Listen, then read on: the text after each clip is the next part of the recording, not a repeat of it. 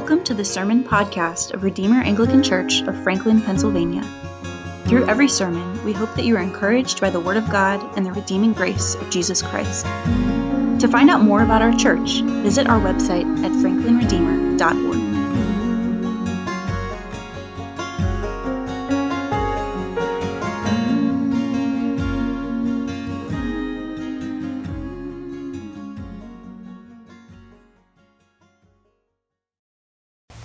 Father, Son, and Holy Spirit. You be seated.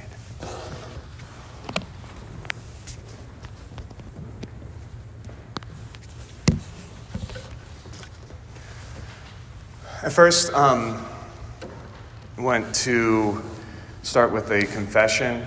Um, I, over the past few weeks, ha- have lied. Um, I said that we were going to make this a four part series. And as I've wrestled with the closing of the Lord's Prayer, I prayed and wrestled with it and felt that these two final phrases need to be handled on their own. Um, and I fear that this particular sermon might be a little bit longer. Uh, and if I would also then include in this very challenging request of lead us not into temptation, which begs the question does God ever lead us into temptation that we should ask Him not to? I felt like we need to do, do this in, in five sermons. So, so next Sunday we will finish up with, um, with the lead us not into temptation. Luckily, though, even though I lied, this is the week that we are going to look at forgive us our trespasses as we forgive those who trespass against us. Um, and so, as you will see through this sermon, you are required by Jesus to forgive me. So that was convenient. But as we enter into this portion of the Lord's Prayer, it kind of reminds me of how challenging this portion is with regard to our current cultural situation. I don't know if it's just me, but it seems like our society today is, is lacking in mercy and forgiveness, especially mercy and forgiveness towards other groups. Towards those tribes that are, do not align with our particular group's views or ideology. Sometimes along political or socioeconomic lines, racial lines, or anything else. And then, as I look at the cesspool that is social media, I, I think we often see what is, is almost a, a sense of celebration when others who are outside of our particular tribe face the full cost of a particular offense. Almost being gleeful when others are crushed under the weight of their, their sin. And I want to I want to tread lightly as I talk about this because I don't want to, to just kind of simplify and minimize things because we, we, we should desire justice. It doesn't mean that, that we ignore justice and injustices that happen. And we, we should not turn a blind eye to corruption or abuse that has happened.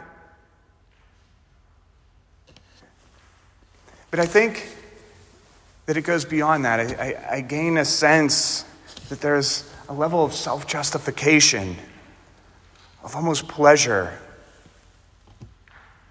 that comes when someone who is not considered one of your own is destroyed. And I have to say, I don't want to impose myself on you guys. I might just be a worse human being than everyone else. But I'm not above this. I think none of us are fully above this. We've been conditioned by our cultural situation. in a manner in which even whenever I, I, speak about these type of things whenever i'm preparing a sermon about this talking about our culture and society the tensions the discussions of things like cancel culture and stuff like that i immediately tend to start thinking that is a problem with them whoever your them is Instead of first and foremost realizing that's a problem with myself.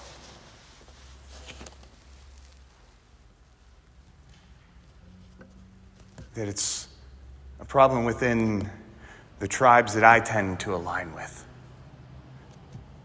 the ones that remind me of myself.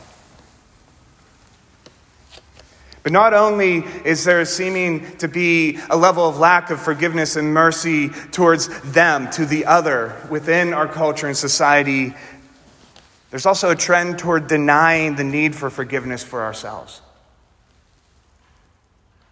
It's a shift from recognizing the brokenness and sin and fallen pursuits of our own hearts Seeking forgiveness for justification, we, we shift, have shifted culturally in many ways from that to then seeking to affirm those things as good, hence, they don't need forgiveness.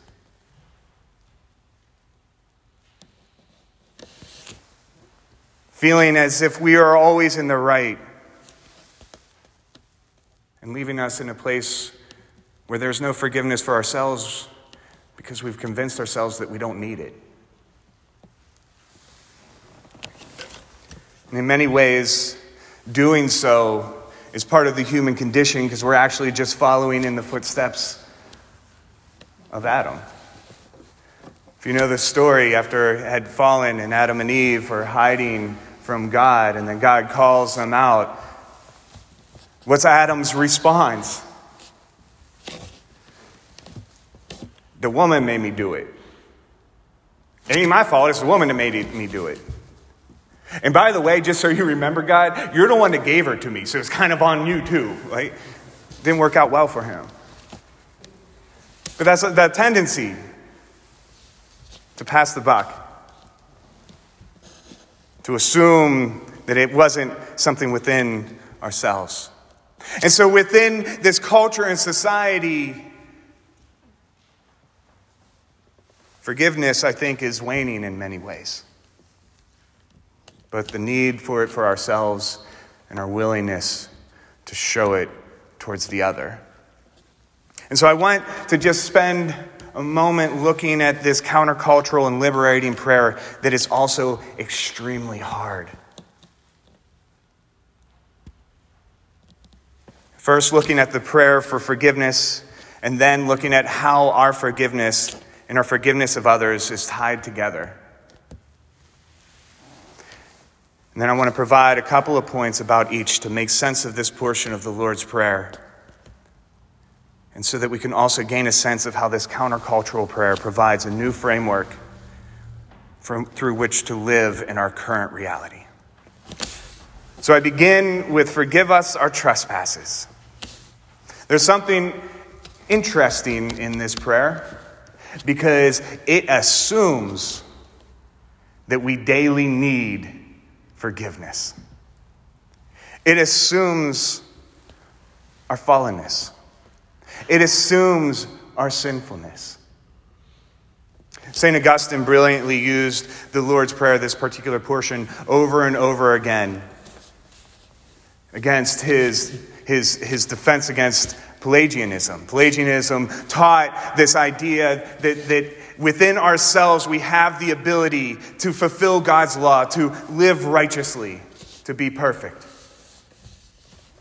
And Augustine would often say, if you are correct, then those of you who have achieved that have no need to pray the very prayer the Lord has instructed you to pray.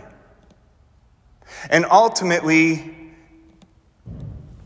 you either can no longer participate in the liturgy of the church, or if you do so, you do so as a lie. And it's interesting that this prayer immediately follows what we spoke about last week give us this day our daily bread.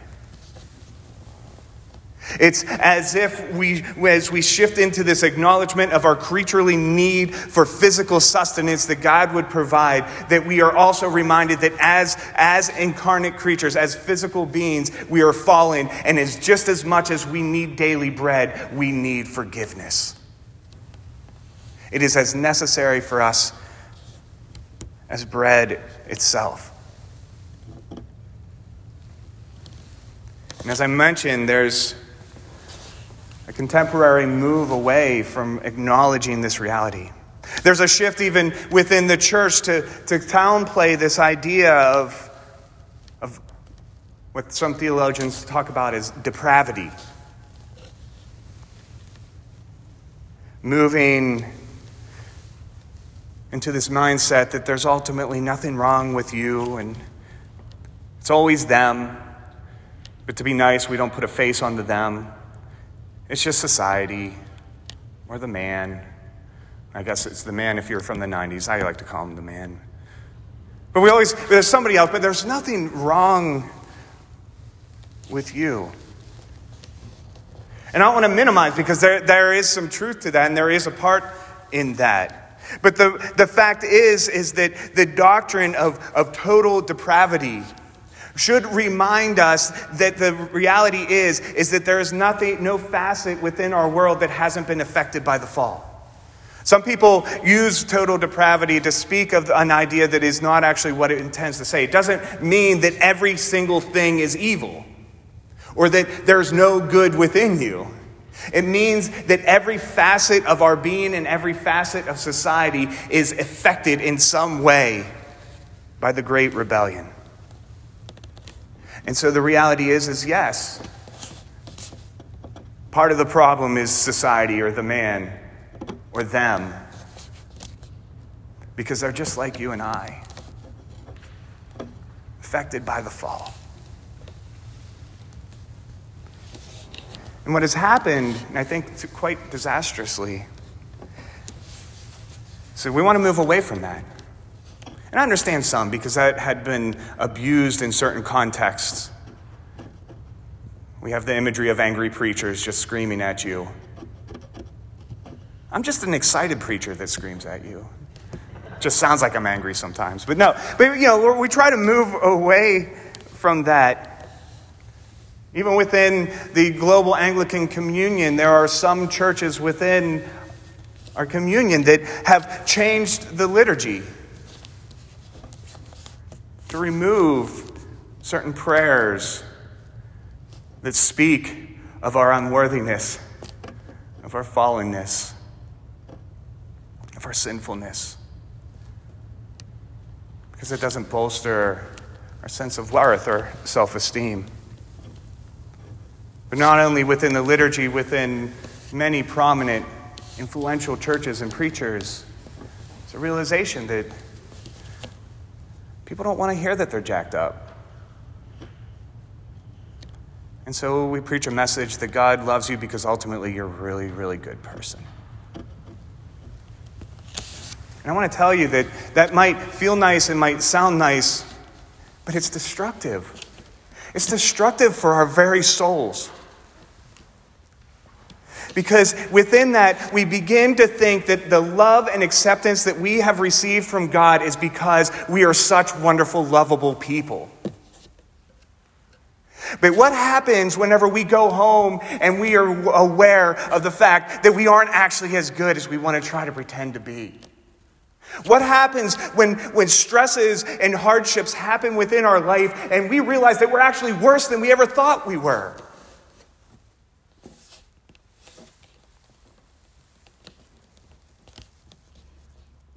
But then we've spent so long depending upon the fact that I'm lovable and acceptable to God because ultimately I'm a pretty good person. It's disastrous. I love Tim Keller. He's a Presbyterian minister in New York City and author of multiple books.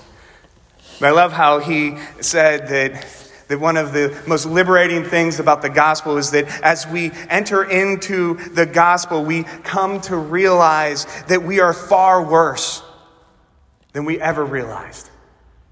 And yet, simultaneously, in the gospel, we are far more loved and accepted than ever imagined.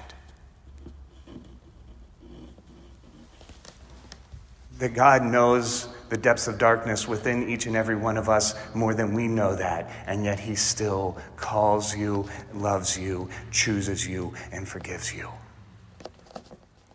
That's the message we need.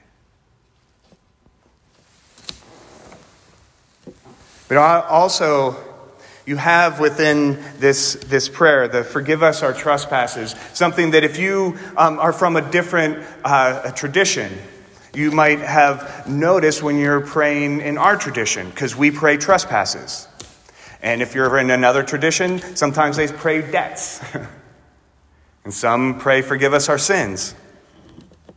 And so it's different within each tradition, and, and part of it has to do with where the liturgy was formed out of and what was the prominent translation of the Bible when that particular liturgy was formed. And, and I don't want to, you know, go with, because I, I, think it's the, the, Presbyterians use debts more frequently. Um, burns me to say this, but they're more right than us. the Greek word in the Matthew passage is the word for debt. That's what the word is. And, and it's an imagery that Jesus uses frequently to, to depict the reality of sin. We saw that in our gospel reading today with the parable. Tying forgiveness to, of sins with this idea of, of forgiveness of our debts. And I actually think that that reality of debt is, is, in many ways, a better depiction of the reality of our sin. See, because the idea of just forgiving sin can be thought of, of God just kind of looking past it, ignoring it, minimizing it. Saying, no, forget about it. It's all good. But see, the reality of, of debt recognizes that our rebellion carries consequences. Scripture says the wages of sin is death. But forgiveness through this, this reality of debt reminds us that, that we do not need to pay the debt for our rebellion. That we're not shackled by the cost accrued by our sin that is beyond our ability to repay. That God is not in heaven glorying over the destruction that is ours because of what the consequences that we have accrued for ourselves. But instead, we aren't, wearing, we aren't under that weight of debt because our debt has already been paid. Sin has not been washed over, looked past, but the debt has been dealt with. And this idea of debt points us to important Old Testament imagery, Old Testament imagery that was important to, to Jesus. It was the imagery of the year of Jubilee. If you read in Leviticus 25, is every 50 years there's a special year. It's called the year of Jubilee. And in that year, all debts were forgiven, which means that land that was acquired by others is to be returned to their former owners. It means that captives are set free, that those who are enslaved because of a debt that they could not pay have to be released. Shockingly, most scholars say that we, well, they, they look, and there's no evidence that Israel has ever done that. So, shocking that people of Israel, you know, don't want to relinquish all of the debt, all of the land they've acquired, or anything else and they happen to conveniently ignore this idea of the year of Jubilee. But see, Jesus continually alludes to this with regard to his messianic mission. He uses this language of he's coming to proclaim the year of the Lord's favor. That is the language that was used to proclaim the year of Jubilee. He constantly equates the forgiveness of sins, like I said, as releasing the debts, making allusions to Isaiah 61, which was understood in the first century as a promise that the year of Jubilee would come. The idea that he was bringing good news for the poor release for the captives. These things were over and over again spoken by Christ. And it was actually something that was expected and anticipated within the first century. The Jews were looking for this, they had this idea that the Messiah would then come and usher in an eschatological, that means an end time, a ongoing perpetual year of Jubilee. And it makes sense that they they kind of all of a sudden wanted it to come because at that moment, they were racked with deep debt. Someone else owned their land, and many of them were enslaved in bondage to Rome.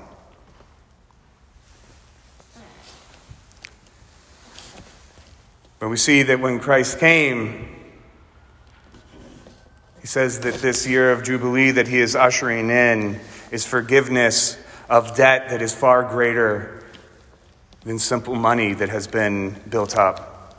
And that the land that is being returned is not, is not limited to this particular little piece within the Middle East, but it encompasses the entire world and it would be returned back to its true rightful owner, its original owner, which was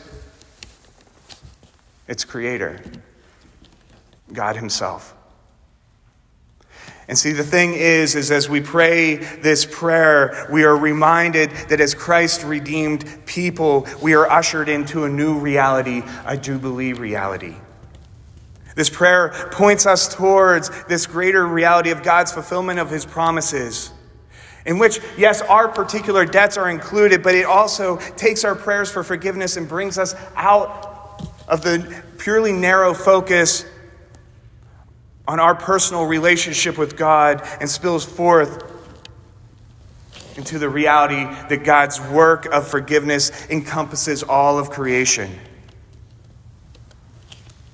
It not only reshapes our relation to God, but it reshapes how we live within the world because our forgiveness brings us into a new countercultural reality being established by Christ that we are living within a perpetual jubilee. Which leads into this idea where our asking for forgiveness from God is tied to our forgiveness of those who trespass against us. This is where it gets really hard. This is where I feel like it's easy to skip past. Because it's a really hard phrase. And the Greek word for as has a ton of different meanings. So, this idea of forgive us our trespasses as we forgive those who trespass against us, the question is is then our forgiveness contingent upon our ability to forgive others? Is God's forgiveness of us a product of our forgiveness of others? Is our forgiveness of others just a reflection of similarity to God's forgiveness of us? And as we wrestle with those things of, of is it saying that our forgiveness is tied to God's or is tied to our willingness to forgive others? But then that asks the question, what about grace? What about all of the passages throughout the New Testament that says that forgiveness does not come from works, but through repentant faith in Christ's sufficiency alone? Were the reformers wrong? Should it be that we are saved by grace alone, through faith alone, while faith alone, plus our ability to forgive others? And if you read on from the passage immediately after the Lord's Prayer in Matthew 6 14 through 15, Jesus complicates it even more. Because he says, if we forgive others, God will forgive us. And then he says, if we withhold forgiveness, God will also with us.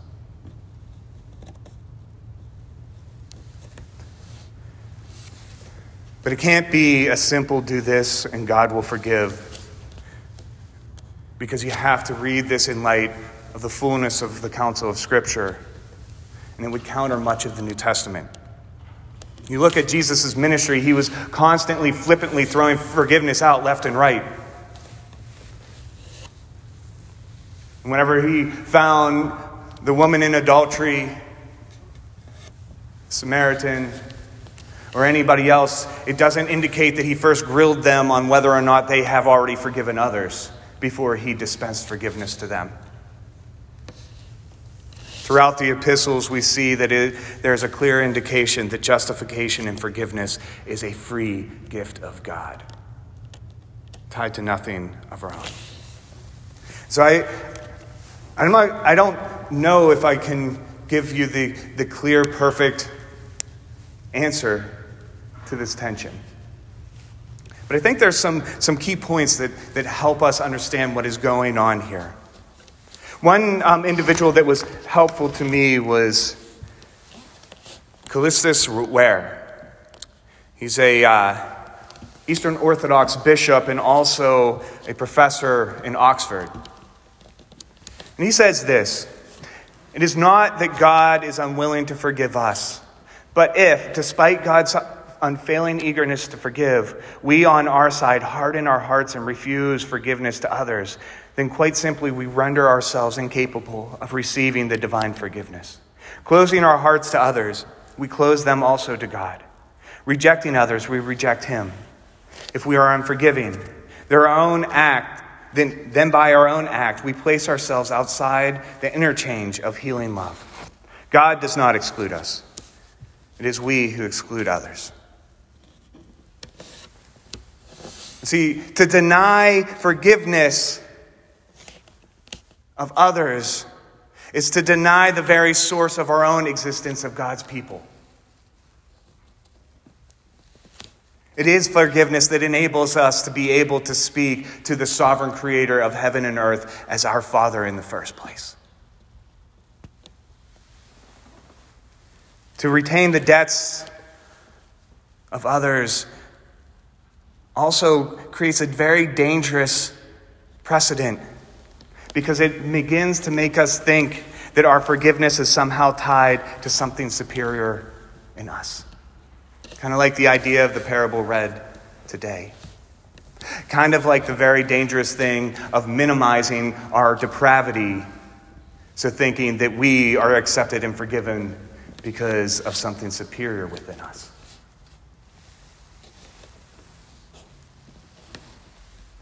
The question is, is as we pray this prayer,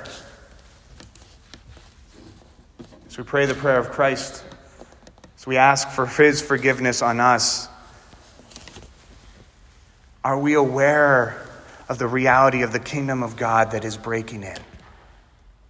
That the year of Jubilee has been initiated? Because if so, we can be absolutely certain of our own forgiveness. But also, if so, that means that he has relinquished the debts of the entire world. But if not, then we can't be certain either of our own forgiveness, nor of others. And also, finally, I, I think there's an element in which the more we recognize the extent of our own debt, the more we love Him, the forgiver of our debts. And then in turn, we are able to forgive those whom our Lord has forgiven. In Luke 7:41 through 48, there's the story of a woman of ill repute who was washing Jesus' feet with her tears and hair. The religious were looking at him and saying, How can this man be a prophet? He doesn't know what this woman is like. And Jesus looks at her and says, Your sins are forgiven. And then he makes this statement For those who are forgiven much, love much. See, our forgiveness unites us to him and when we recognize the extent of our forgiveness, we recognize the inexhaustible grace that has been shown to us. And we are united to the one that hung upon that cross, had every right for vengeance, but instead of spewing out vitriol, struggled to utter these words Forgive them, Father, for they know not what they do. This passage needs to be read in light of the whole of Jesus' teaching and the rest of Scripture. But we also can't wash over the challenge of these words because it's far too easy to do so. Because it's a reminder that the costly, unwarranted, indiscriminate, almost reckless grace that canceled all of our debts is not just a personal transaction between me and Jesus, but a payment made for the whole world.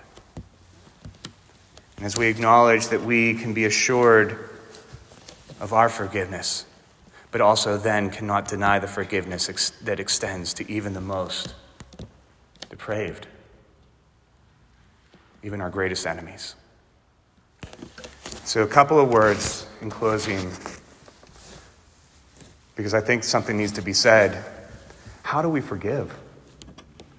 What does it mean to forgive somebody? So, a popular phrase, I think some people think that it's from a phrase from the Bible. There's hints of it with regard to God, but the idea of forget and forgive. I don't know if you've ever heard that. It's from Shakespeare, King Lear. Forgiving is not forgetting or ignoring what has been done. Because actually, to forget frees us from the challenging work of forgiveness. Forgiveness requires remembering and acknowledging the hurt, recognizing the wrong done. We don't minimize the injustice, the pain that has been caused, the relationship broken, the beauty distorted. For to do so would be to minimize the radical extent of God's forgiveness, limiting grace to only cover minute infractions. But also, forgiveness is not remembering through a disposition of hate, anger, and vengeance. It's remembering through a position of sorrow for what transpired, but also hope for redemption. It is a remembering with a disposition of love. And I think we are able to forgive when we are become more acutely aware of how, for, how much has been forgiven of us the depths of God's love and grace. That's why the repetition of every Sunday, it, it, might seem like we need to get a little bit more creative and kind of change things up. But the fact is, is the repetition is intentional and the church has been doing this for, for ages and ages because the repetition is every Sunday, no matter what the world says to us, we are forced to come and acknowledge our unworthiness, our brokenness, and our fallenness. And as we say, I am fallen and broken, I am unworthy, I have sinned in what I have done and what I have not, uh, what I have left undone, there's no health within me. God proclaims absolution over us. When we say, I have no right to come to your table, Jesus says, stand up and come to my table. It is a perpetual rhythm of reminding us of our absolute need of forgiveness and the fact that His forgiveness will never, ever be exhausted. And so we do it over and over and over again, reminding us every Sunday, because we're going to need that until the moment of glory. And also, we need to remember that these words that we pray are words that says that we are to release the debts of others as our Father has released ours. Forgiveness is offered to all by our Lord, but not all are restored to relationship with Him. Sometimes we must forgive those who have harmed us, but that doesn't mean that through that what was lost will be restored to us. And receiving forgiveness requires recognition of the need for forgiveness.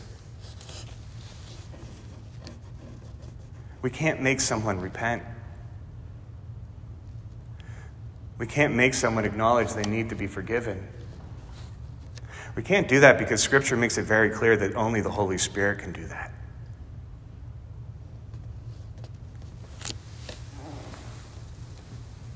Finally, letting go of the debt accrued is ultimately not seeking vengeance. A vengeance that gives us a sense in which they've paid for what they've done. But instead, it's releasing that. And if things don't change, they don't change, but nonetheless, we hope for redemption and restoration. So I want to close with this story of, you may have heard of a guy named Richard Wurmbrand, his wife Sabina.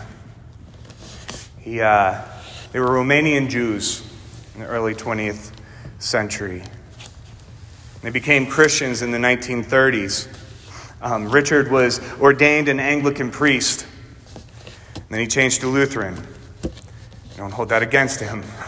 Still a decent guy. But no, it, he was a priest in Romania, and then he and his wife were imprisoned and tortured by the Nazis as Jews.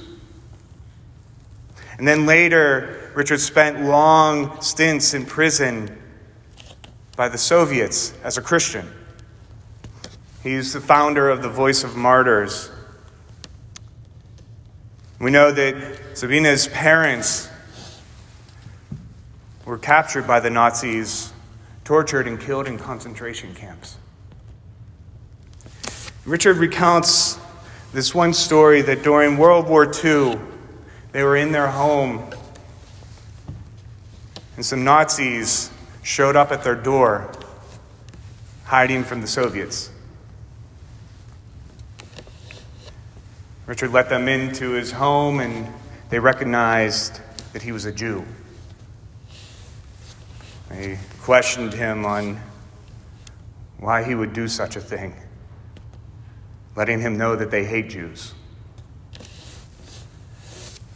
And he told them that if you enter into my home, you are my guest, regardless of the atrocities that you have done. Sabina was hiding in another room, realizing she's facing the faces of the people that killed her parents in the gas chamber. And then the story goes that she came out, prayed a blessing on them, told them that she forgives them, and made them a meal.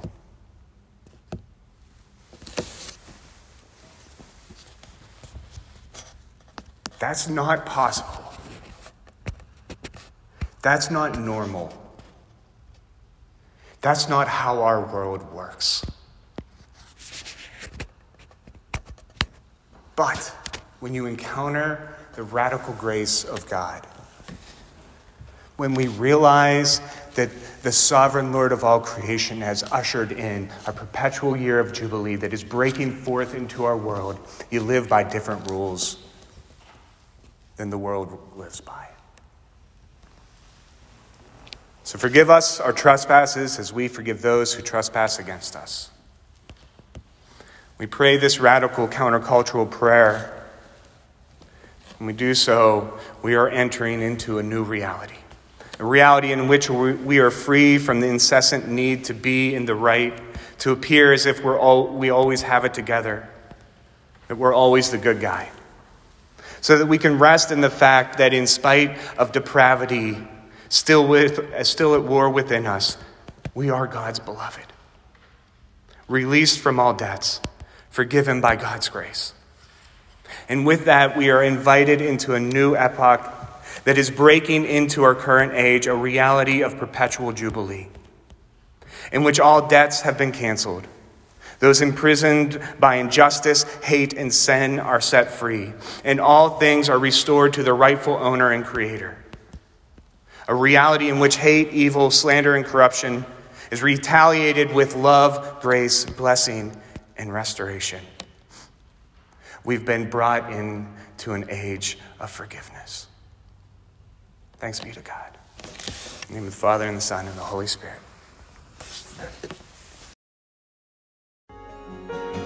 Thank you for listening. Stay tuned for upcoming sermons and consider joining us in person for Sunday worship. To learn more, check out our website at franklinredeemer.org. mercy, my God, is the theme of my song, the joy of my heart, and the boast of my tongue. Thy free grace alone from